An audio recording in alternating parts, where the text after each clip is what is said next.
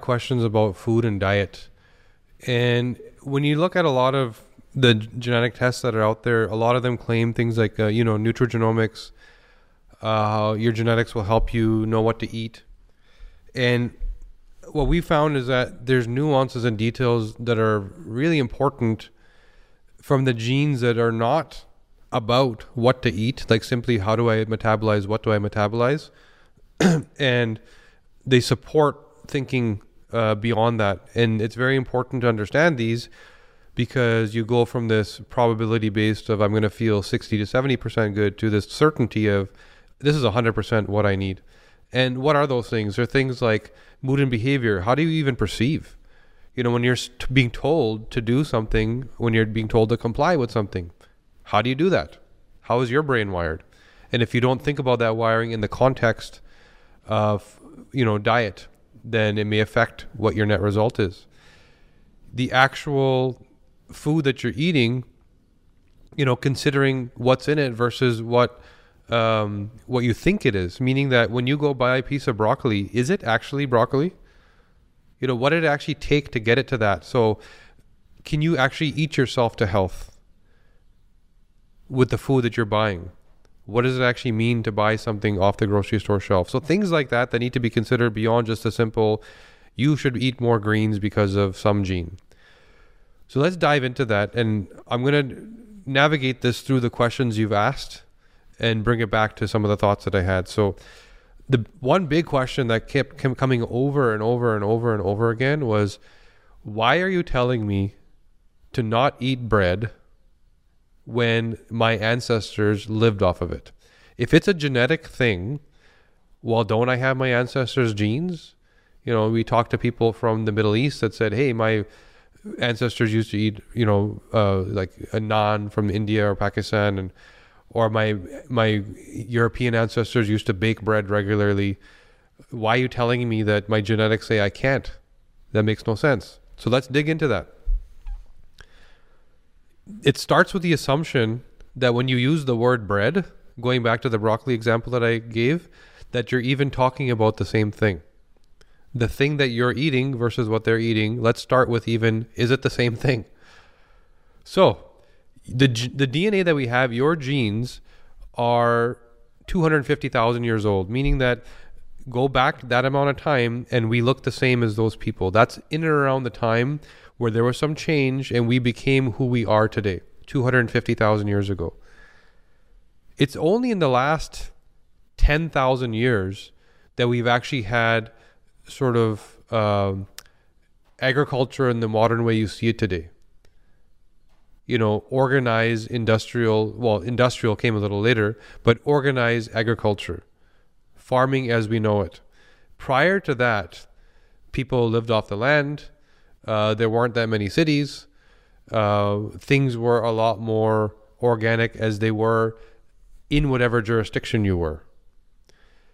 So things changed around 10,000 years ago. Now, keep in mind, your DNA is pretty much the same as it was 250,000 years ago. So we're talking about when we talk about ancestors, it's not enough to go back to grandma or to great grandma, which is what we can remember and the stories we hear, versus that 250,000 year old grandma who is still your relative and whatever they ate for the next 240,000 years before uh, the 10,000 years of farming as we know it started, those are your ancestors. Those are the genetics you've inherited, the legacy that you're living off of. So you have to ask, what did they eat to truly answer the question? So 10,000 years ago is when farming sort of became as it is today. Um, and we started to see of the four or five grains that people ate, we even see them sometimes marketed as ancient grains truly ancient because that's what our real ancestors ate, we started to have to think about grains differently. It wasn't so much about here's what grows, so let's pluck it and eat it. It's here's what's industrially more appropriate as we start to farm in a more civilized manner. So we start to think about other things like what resists winter, what resists pesticides as we move ahead a few thousand years, what resists sort of animals and pests and rats and these types of things. And so we start to focus on the grains that are resilient as opposed to the grains that make us feel good. Then you fast forward a little further and you start to experience breads that are a little more glutinous. They're softer, fluffy. I can assure you that if you look at bread from 250,000 years ago to a, a couple thousand years ago, even 500 years ago, it was like a brick. It was full of protein, it was very nutritious, and it was dense like a brick. That was bread up until a few hundred years ago, where we started to see stuff that was a little more glutinous, soft. And that soft experience was akin to luxury. Right? It was luxurious, so everyone wanted it. It's it's fun. Why people if you ask a kid, do you want the, you know, ancient grain uh, spelt flax bread or do you want the white wonder bread? They'll grab the white wonder bread if they were given the choice with no consequence because it's fun, easy, soft, luxurious, all the things that, you know, people lean towards. And so we started to see more of this. We started to see more soft, white, fluffy, glutinous bread. We get to where we are today, where we move away from literally the four or five grains that used to make up bread for tens of thousands of years to now 10,000 plus grains that have been designed for, again, their industrial benefit as opposed to their health benefit. What lasts longer, what lasts through the winter, what rats don't eat, what can resist the pesticides and chemicals that get sprayed on them so they dry, so they can be stored in grain silos. These are the considerations that determine what we eat, not what's the healthiest for us. Then, of course, there's the gluten. There's the soft, glutinous, fluffy, white stuff that we want, which is the majority of bread we see today, which is not what bread looked like even a few hundred years ago. Forget about 10,000 years ago. And so you start to unpack the question a little more. Why are you telling me not to eat bread when that's what my ancestors ate? Because it's not what they ate. When you go to the store and you pick up that loaf, it does not at all resemble what has been eaten for the last 249,000 years. And why all of a sudden is gluten a problem? You know, this sort of is it a fad or a trend that, oh, I have a gluten problem? No, it didn't exist in bread until recently. Gluten wasn't what bread looked like. It was dense. It was, it was literally proper bread. I think it was Andrew Weil who said that if you want to know if bread is healthy for you or not, squeeze it. And if you can actually squeeze it, it's not healthy. You should not be able to squeeze it. It should be dense. and, and if you look at, you know, an ancient grain dense bread, you'll see it will say it has five to 10 grams of protein per slice, which, wow, that's weird. I can have that as a protein source versus your Wonder Bread, which will say like half a, a gram or maybe one because of the constituents, what makes it up, are very different. So that answers your question of why the insulin response and the starch metabolization genes that you now have do not allow you to eat what now exists because your 250,000 year old genes were not designed to eat that highly accelerated response to what bread now looks like based on industrialization of food. And then you extend that into things like rice you know, I can't tell you how many people of South Asian and Asian backgrounds where we tell them, sorry, you should stop eating rice. And they say, what are you talking about? That was my ancestral food. And you, a genetic analytical company, is telling us that the analysis you found is that I can't eat rice. There's something broken in your system. Well, the truth is that, again, rice today is not what rice was. Rice as a whole food, when you take it out of the ground, off the rice paddy, and you harvest it, it has a hull. It has an outer shell. That hull is where all the fiber and nutrition and you know uh, healthy oils and fats and minerals they're all in the hull. The inner kernel, that white grain that we actually eat, is just pure sugar. If you look at the molecular structure of it and you break it down, a spoonful of white rice is really the same as a spoonful of sugar. And that's not an exaggeration. You can study the biochemistry of this. It's chemically, molecularly the same. Why? Well, the gift of Mother Nature or God or evolution, whatever you believe in, is that food as a whole is designed in perfection. The rice in with the hull, which has all the fiber in it, counteracts the insulin response and the sugar response of eating that internal kernel. So it was designed as a whole perfect, which is why your ancestors who lived off of rice did not have diabetes, did not have an insulin spike, did not have a crash where they had to sit on the couch an hour after eating a plate of rice because they weren't eating a plate of what molecularly looks like sugar. It was again with a hull, what you now see as brown rice, which is kind of an exotic food. Uh, that is the way rice was meant to be eaten.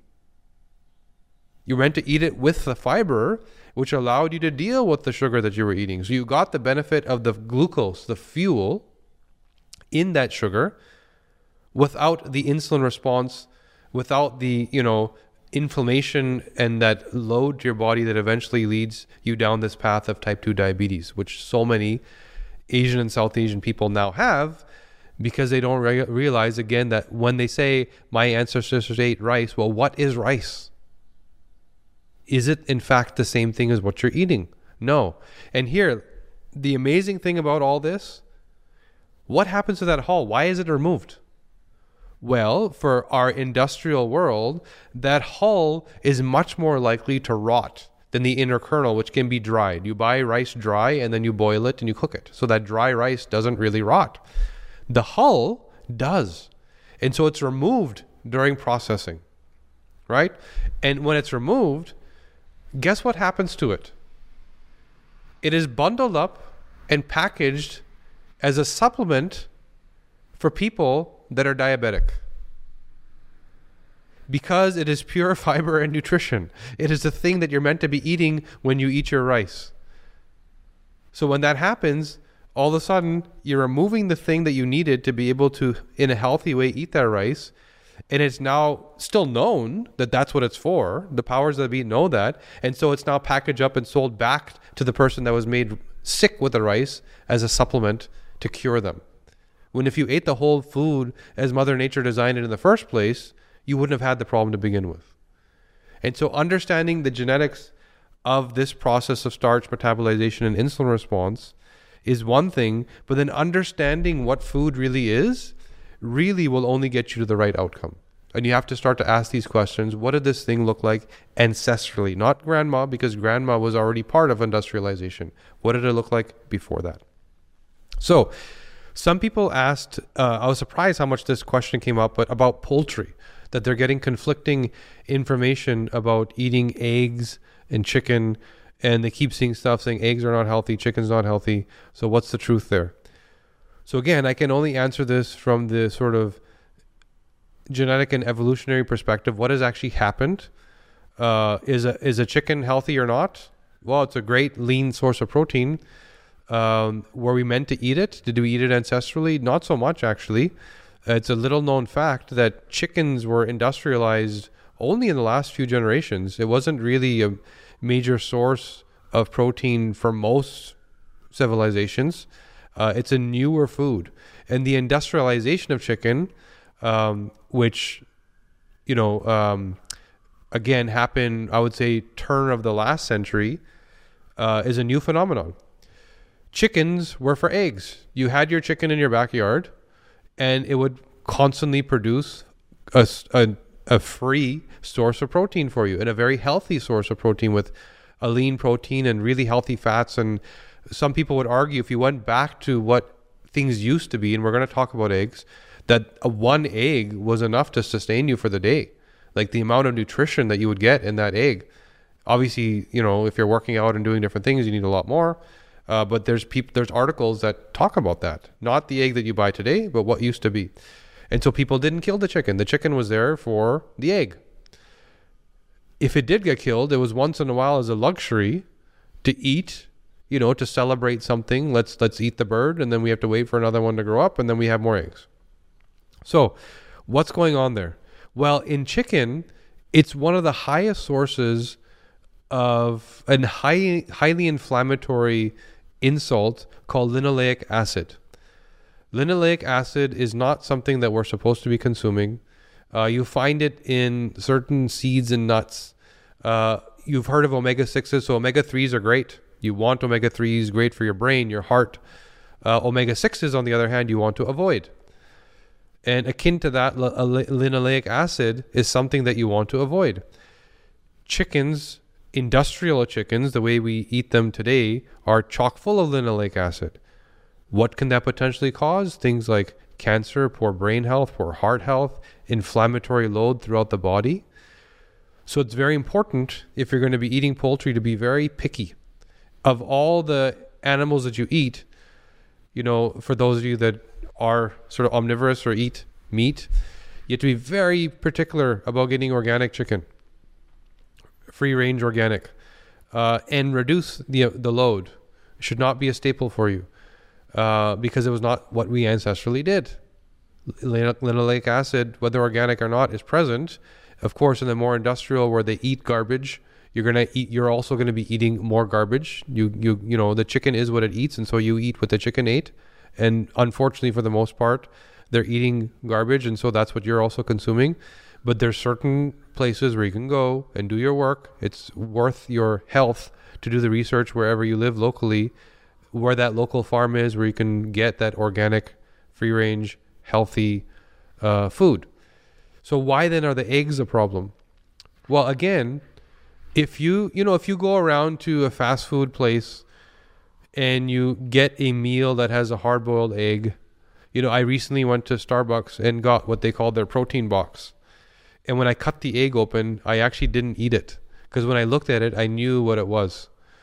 Versus when I go to a local store here in Toronto called Healthy Planet, where I'm able to get eggs from a proper source they look like what eggs are supposed to look like, meaning the yolk is a deep, almost orange color, highly nutritious.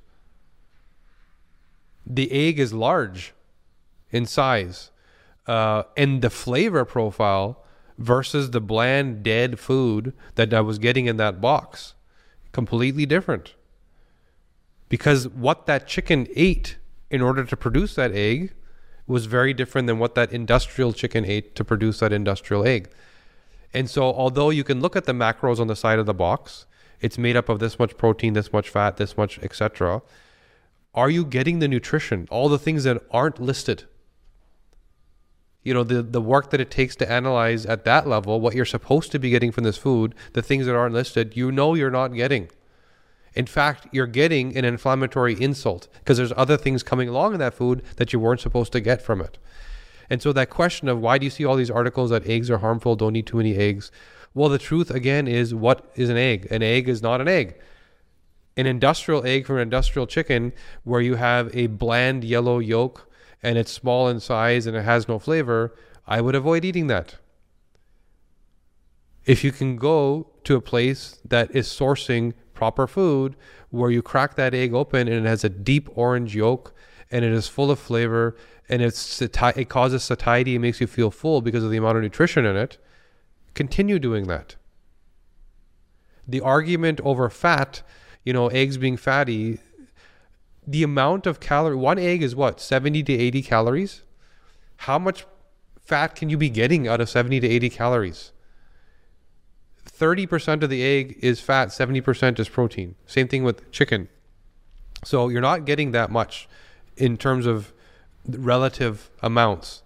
Yes, it's a fat dense food, but you're getting so little that you don't need to worry about that. And then that also depends what else you're eating with it. Yeah, if you're eating with a bunch of starch and sugar, then you're going to struggle metabolizing the fat because your body's leaning on the sugar. If you eat it on its own, you're not going to have a problem. You're going to plow right through it. So those are our thoughts on protein because that question came up a lot. Um, a lot of people asked about their relationship with food and their inability to stop eating what they eat. You know, they know they are. It's not a question of the what, like what am I supposed to do? It's like the how. I don't know how to do this. I don't feel I, I don't have the capacity. So that comes down to neurochemicals. And there's a few areas that we've identified where this is impactful. So one of them is we've spoken about serotonin many times. The people that are serotonin dysregulated, that have a poor relationship with stimuli uh, in the moment, so they're more likely to respond to detail and stimuli. Those people are more irritable. And if we we've spoken to this earlier, if you compound compound that with a uh, high dopamine response where they're kind of naysayers, well, then it's going to be even more so. They're going to be even more irritable, more bothered by whatever negative stimuli is around them. The body doesn't like to be unhappy and stressed. You know, that's when cortisol is deployed and it's not good for you. And, you know, mitochondria is under stress and aging sets in. And all of a sudden, that stressful, irritable moment, your body wants to escape and get out of that. One of the easiest ways it knows how to do that is to go eat something tasty. Because when your serotonin is dysregulated, not are you not only are you more irritable, but you're also a lot more easily led to the positive stimuli. So you bounce between the two. It's not that you're more negative, it's just that you get drawn to stimuli, whether it's positive or negative. People notice the negative because it's more of a burden, but somebody tells you a joke and you'll be laughing within seconds right after the problem, where somebody else may not be able to make that shift that easily. And so your body wants to make that shift. And food is the easiest way to do it. And it's more that soul food, that tasty, like you're going for the flavor. You're going for grandma's soul food, which is probably the more calorie dense, you know, food that you're trying to avoid in the first place. The chips, the cookies, the ice cream. So this is a hidden source of calories that people don't even realize they're getting. We actually worked with a lawyer here in Toronto, high performing woman uh, who led her firm uh, and she just could not understand her weight issue. Hormones were fine. She exercised every day. You know, everything was good. She ate all the right foods. And we pinned it down to this one thing. This one thing where, because she was a lawyer, she was constantly triggered by negative stimuli and problems. And her habit, her coping mechanism, was to go by the pantry in her office and graze those calories that she just wasn't counting a cookie, a bag of Doritos, you know, some kind of muffin, and that grazing, that coping mechanism would make her feel good.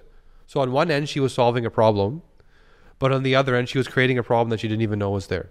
So it's very important for people that for who this resonates with, and it sounds like you, to keep a track of those bad days and see what your reaction is. And the coping mechanism may not be food; it may be smoking; it could be anything. But your body wants to feel good the easy ways it knows to do that is food, but it could be something else. And just make a note of that and track. Am I adding another 500 calories that I'm not counting because of all the problems that lead me to lean on that soul food? The other area that we've seen that people aren't aware of, there's certain genes that actually determine your relationship with satisfaction. And you can actually believe that you need more or want more than you actually do. So, this is actually a great coping trait where if you come ancestrally from a place where food was scarce, then your body is designed to want more when food is available. You know, we're meant to store fat and to be sort of resilient when there's lack of food. There's also this desire to have variety. So you get multiple sources of nutrition. You know, you get the minerals, the vitamins, the fibers, the everything you need. That for in order to get that, you need variety. So there's two genes that speak to these two buckets. We first look at a gene that determines how well you deal with satiety. So in the gut, you literally the signal between your gut and the brain, the FTO gene will determine how well you deal with that satisfaction. Do I need to go with for seconds or thirds? Do I stand by the pot and keep going? You know, after I'm done my dinner, my plate is empty, but now all of a sudden I'm at the stove scraping up everything and I just I can't get full. And there's certain people who you know who you are where seconds and thirds is the norm. It's not that you need more food, it just takes longer for your gut to communicate with your brain. And so you need to actively and we're going to talk about the solutions. When I'm going to talk about both of the problems first then we'll get into the solutions because the solutions are kind of combined and speak to both.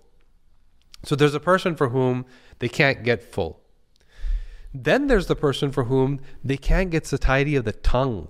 They can't get satisfaction. They've had their meal. They know they've had enough. They're full. But they need to go to the pantry to get that dorito that impactful flavor flavor punch. They need to go to the fridge or the, the freezer to get that scoop of ice cream. That wow, like, oh, this is so good. Without that, they can't have satisfaction. There's one gene called MC4R that determines how well you do that.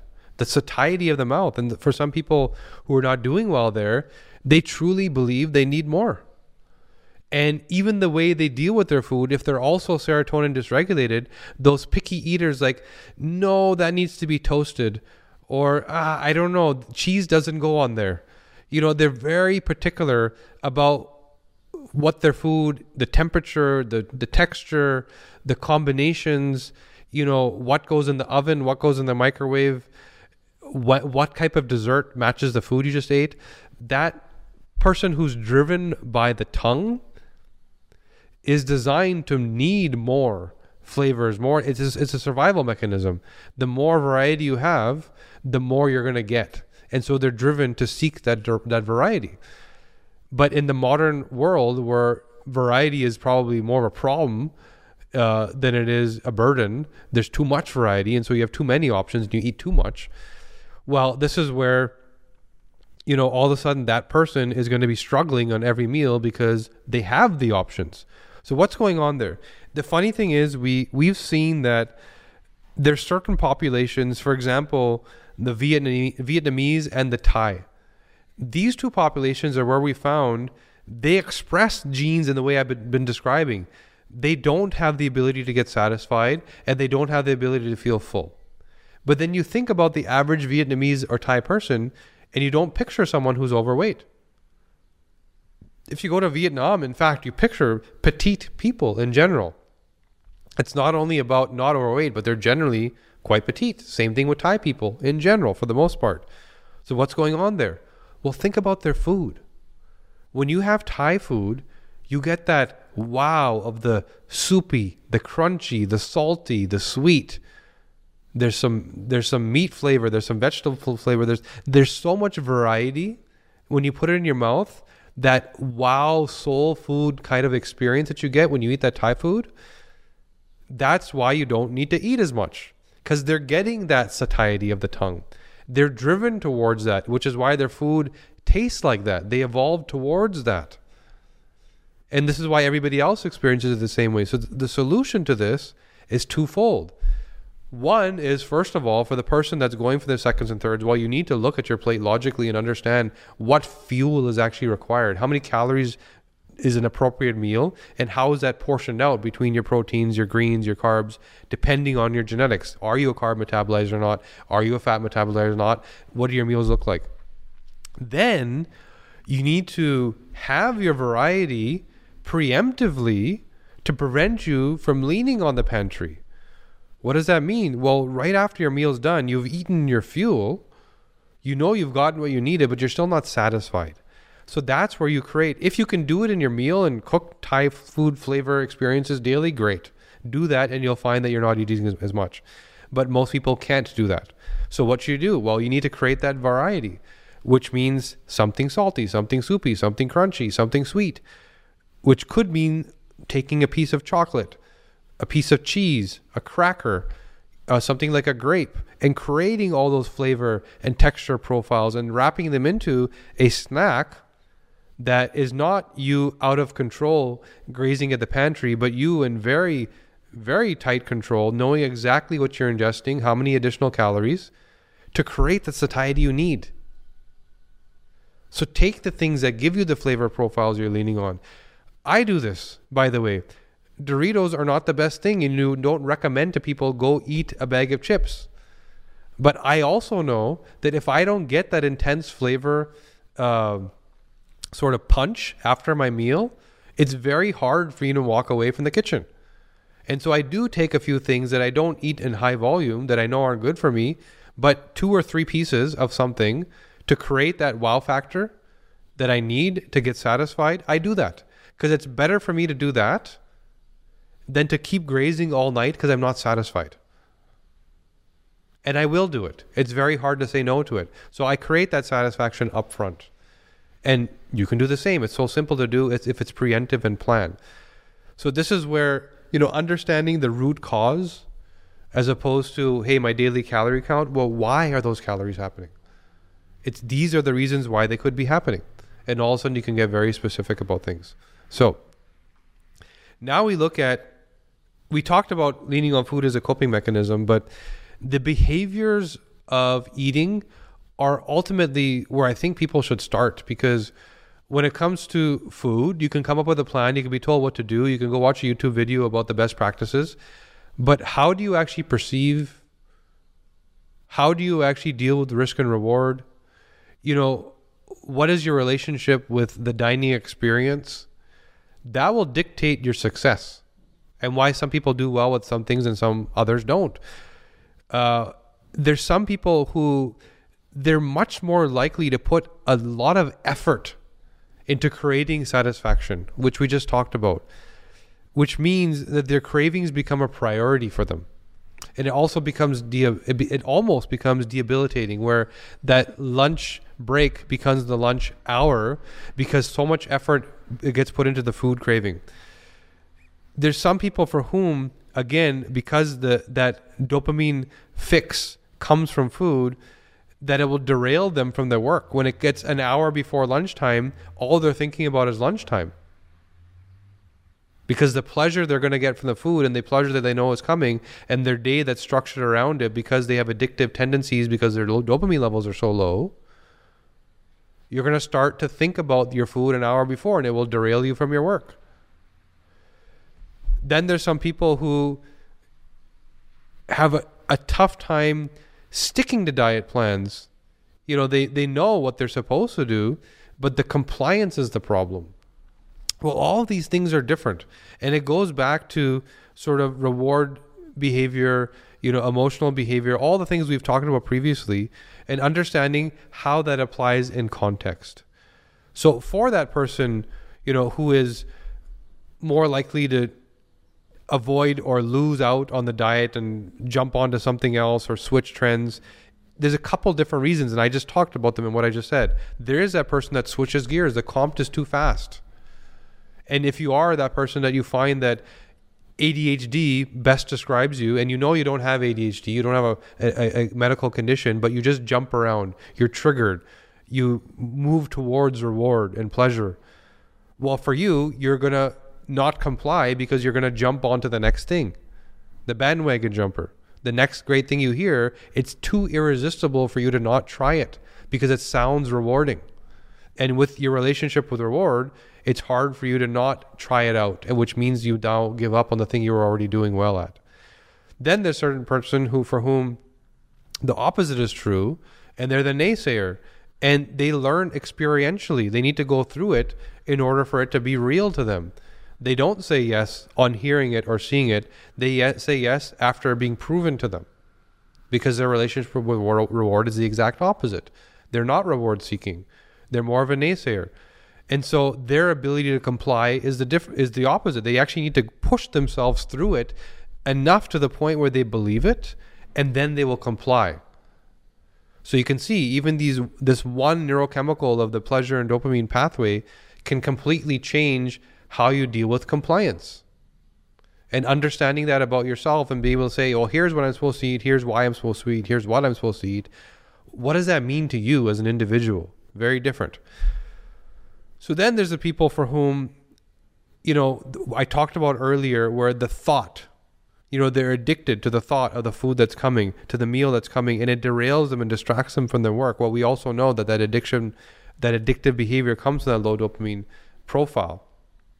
Well, and it, if you combine that with the dysregulated serotonin on the bad day, it becomes even more compounded, and then they can't even think about anything other than food, and it derails them from their work. So that person has to have another coping mechanism. They need to bring that pleasure response up. They have to just take a break from their work and watch a two-minute video and start laughing and giggling about it, and then get back to it. So understanding how to structure uh, things around you to create the behaviors you need starts with first understanding who you are. Um, so, in terms of structuring, you know, what it takes to achieve the optimal result, I would recommend before doing anything that people truly study their mood and behavior. try and understand your neurochemical pathways, who you are as an individual, what drives you, your decision making behaviors, your compliance behaviors, uh, your reward seeking behaviors, and then take that to build the plan that's right for you and understand that as you're going through the plan, how you're actually perceiving it. It's very important to do before you start any kind of change. So now, another question that kept coming up was microbiome. Uh, there's a lot of buzz right now about the importance of the microbiome. We believe that the microbiome is the other half of personalization. Your genetics foundationally is who you are. Here's your human instruction manual that tells all your cells what to do. Your gut is where your immune system and most sort of health issues are rooted in, uh, and will tell you more a snapshot in time. Here's where you're at. So here's what you're po- here's what's possible, your genetics. Here's what you're where you're at because of the choices you've made. How do the two tie together? Well, the genetics of the gut, it's not the way we speak about the gut microbiome. So the gut microbiome, there's a lot of companies out there that are now sequencing all these bacteria strains that are in the gut that deal with either breaking down a food or, you know, all of that is now being analyzed. It's still very premature. There's certain things that are known very well. There's a test called GI map that will tell you about things like candida, things that are well studied and known, but there's so much more that is not known that is being studied right now. You can get some probability based insights today, but we're still uh, a few years away from certainty.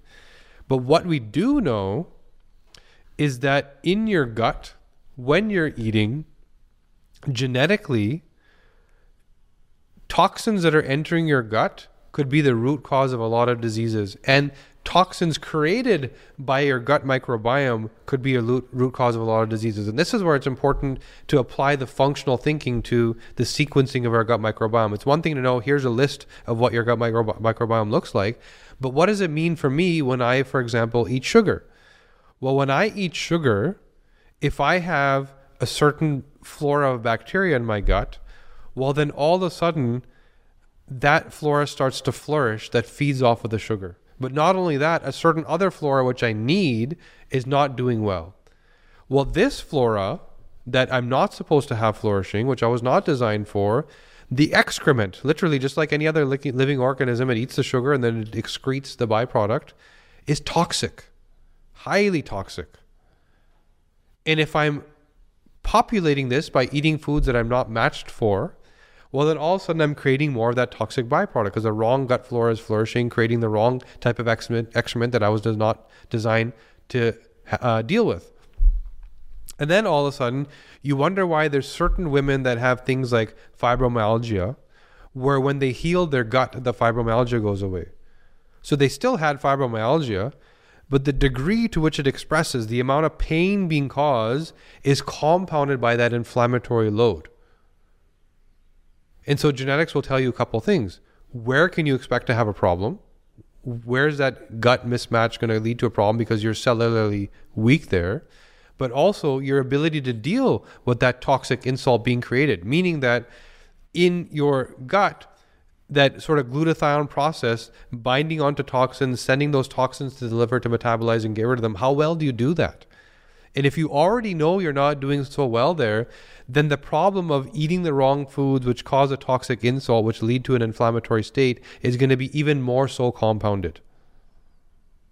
Why is it that somebody can eat hummus and have no problem, and somebody else eats hummus and they get bloated and they start to have joint pains and they get a little bit of brain fog? Well, there's chemicals that are used to dry the chickpeas to make them easier to ship and store, which you then end up eating and if you don't have the ability to detox those chemicals, well, all of a sudden they affect your gut microbiome, where your immune system is, and they seep into your blood as well and cause havoc everywhere else.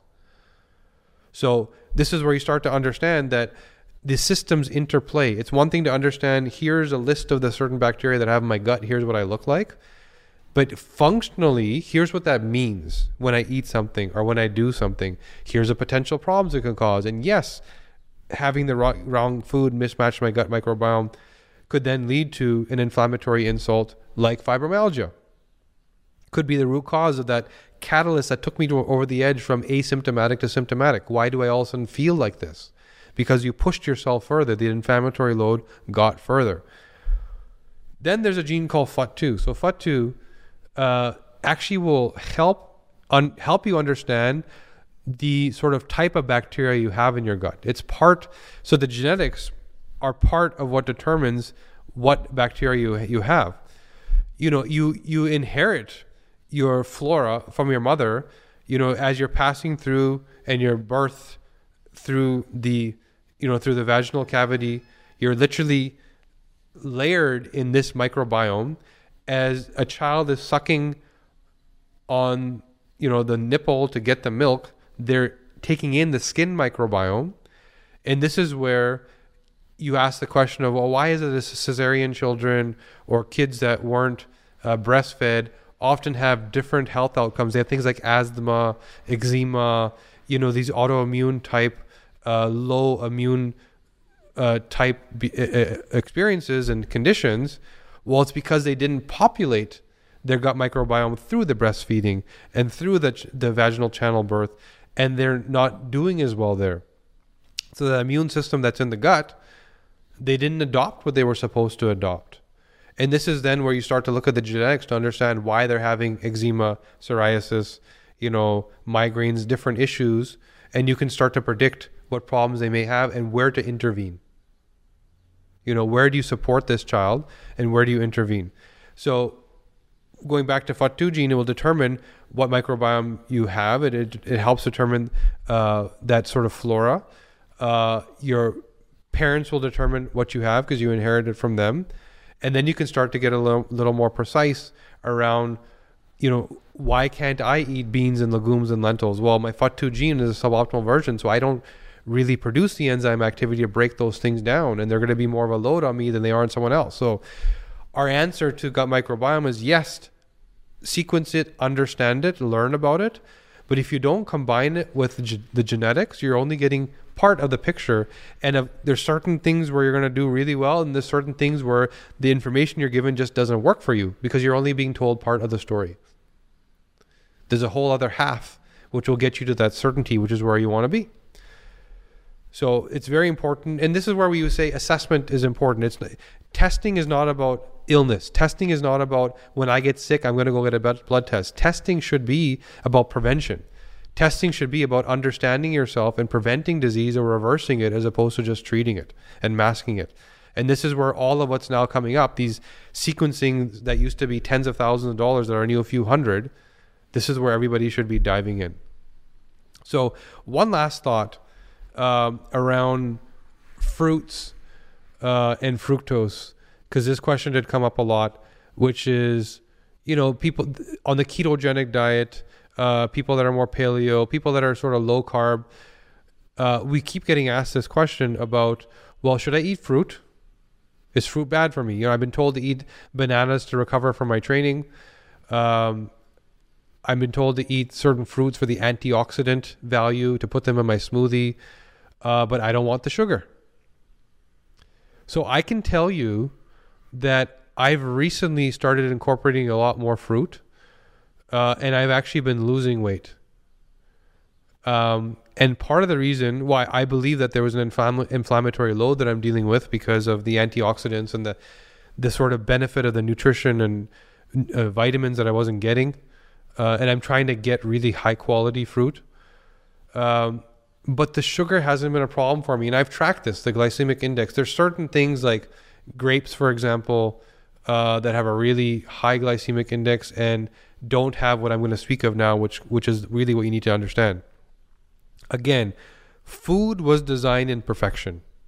Food, as it is in its natural state, if it's grown properly, without the introduction of chemicals, uh, in its with the proper sort of bioavailability of nutrition in the earth, in the soil, the healthy soil where it's being grown, if things are done the way they were supposed to be done, food is perfect. The same thing is true of fruit. Meaning that when I drink orange juice and I'm getting 40 grams of fructose, sugar, I'm not also getting the fiber that's in the pulp, the meat of the fruit, which counteracts the same exact thing we said about the rice which would then, if you look at the difference between drinking fruit juice and eating a fruit, and you look what happens to your glycemic index if you take a continuous glucose monitor and slap it on and track that for a few days, you'll be blown away. Food, as it is, is perfect, and, uh, and I say this boldly. Some people may not agree, but if you look at the difference between eating an orange and drinking orange juice, it's worlds apart. And this is where I say, yeah, go ahead and eat those berries, eat the banana after your training, and know that banana has sugar in it. But the way it's structured, it was designed for perfection. So, one thing to consider if you're truly worried about the sugar, well, the more fruit ripens, the more sugar it has. You know, when the banana starts to get the brown and black spots on it, uh, the sugar index is about 50% higher at that point. The nutrition index is also higher, by the way. You're actually supposed to eat it when it's fully ripe. But if it's truly a concern, well, then just bring it back down to when it doesn't have the spots and you're getting less sugar. With, but you're still getting the potassium and the fibers and some of the other things you like. But I would consider that the ripe state is the state you were meant to eating it because there's other things that the evolution of that ripening process that happen that you're not getting when the fruit is still raw. So, simple advice as much as people say, you know, keto you know, and, and yes, it, it's it's challenging to be in ketosis if you're getting sugars. Uh, but ketosis is not something you should be in constantly anyway. It should be a cycle in and out, you know. And for some people, uh, fat uh, metabolization, especially saturated fats, genetically you don't do it so well. So there's some people for whom fat metabolization that struggle will actually lead to an insulin response problem, specifically in South Asians, Indian, Pakistani, Bangladeshi people, some Asian people as well fat will trigger an, an insulin response just like sugar does. So you have to truly track and trace and assess on your own, but understand when it comes to things like fruit, eat it as the whole that it was meant to be. Do not make it. There's some people for whom it's the sort of the main uh, source of nutrition, which it shouldn't be. But if you eat some fruit before your meal, you know, activate uh, that enzyme activity which helps you actually digest your other food better. So that's the other thing fruits will do for you. If you start with that raw food, raw fruit, and that's that's the other great thing about eating fruit. It's one of the few foods that we still eat raw in its natural state, without it being sort of, uh, you know, changed by cook by cooking it. Right. So that's the other great benefit is you're eating it in its raw state as it is, and the enzyme activity by eating fruit first that's triggered, which allows better digestion, better breakdown of food, uh, less bloating. Uh, you're just going to overall feel better. Uh, and it's not intuitive, but there's some people for whom they want to start their meal with sugar. Well, I wonder why that is. Why is it that the palate designs that, desires that sort of sweet snack first? Is it because we were meant to eat fruit? to kick up enzyme activity and get our system ready to metabolize the heavier things that are about to come? Is that genetically the way we're wired? That's still to be determined. But I would argue that as I've been doing this, I've been feeling better. Uh, I've literally seen my waistline change with no other change other than that. My exercise routine, calorie intake, food has been the same. I've just started eating some fruit before each meal, and I've been feeling good. Uh, and I'm digesting food better, and my stomach is flatter. So, that's my answer to fruit to to get you there. So, you know, to all of what we said today in a nutshell comes back to one thing, which is that a lot of the questions we ask are with the assumption that the label of what we think we're getting is accurate. When we go to the grocery store and we buy bread, or you buy a banana, or you buy a cup of yogurt, you're treating it as per what that label says when that's really not what you're buying. When you're buying that yogurt, is it actually yogurt that is a fermented dairy which has the gut right bacteria in it that will actually help your gut? Or is it just skim milk that has been thickened? What did you actually buy? When you buy that fruit, did you actually buy something that was ripened on a tree where the soil was flourishing with minerals and nutrition that was plucked at the right time and provided to you? Or was it grown in a greenhouse with just enough to keep it alive? void of what it was supposed to have. When you buy poultry and, and chicken, are you buying something that is translating and transporting the nutrition of the earth, of where it's eating, you know, natural foods and seeds, etc., and putting that into its body for you to then consume and transport even through its eggs that proper nutrition? Or are you buying something that was locked in a cage full of stress, high cortisol levels, um, surrounded by viruses and disease, and fed absolute nonsense? And that's what is being translated into the food you eat? When you're buying bread, are you actually buying an ancient grain, one of the four or five grains that originally is what bread was made out of, where the protein levels are high and the fiber levels are high, and it's a dense, nutritious, uh, rich meal? Or are you buying a fluffy white toy, which is really a luxury for you to enjoy the moment as opposed to derive nutrition from it? So you have to ask these questions when you think about nutrition. Broccoli is not broccoli, bread is not bread, a tomato is not a tomato. Just because it's called that doesn't mean it is still what it used to be. So, of all of what we said, again, understand who you are genetically so that you can personalize your diet more. But even if you're not doing that, understand that what you're buying is not what you think you're buying. Put in the effort to find the sources. And I wish I could tell everybody where to go, but it's depending on where you live, it's always different. But the option is there. I would argue if you're in a city, if you're in this in a small town, it doesn't matter where you are. There's enough people already creating demand where the options are there. If it means on the weekend driving to a farmer's market to buy it proper, to buy it organic, to find that source. If it means on the weekend driving to that Mennonite farm where they still do it the way it's supposed to be done, you know, put in the effort because the fuel that you're fueling yourself with is the choice between disease or no disease the thing that you decide to eat, you're also deciding whether to get sick or not. So put in the effort and the time to make sure that you're making the right choice and you're eating the thing for which the choice is no disease. So we'll see you again next time, guys. We're going to go into one last Q and A, uh, and thank you again for joining us. Keep your questions coming. We really enjoy giving you the feedback you're actually asking for. You can reach out to me on social.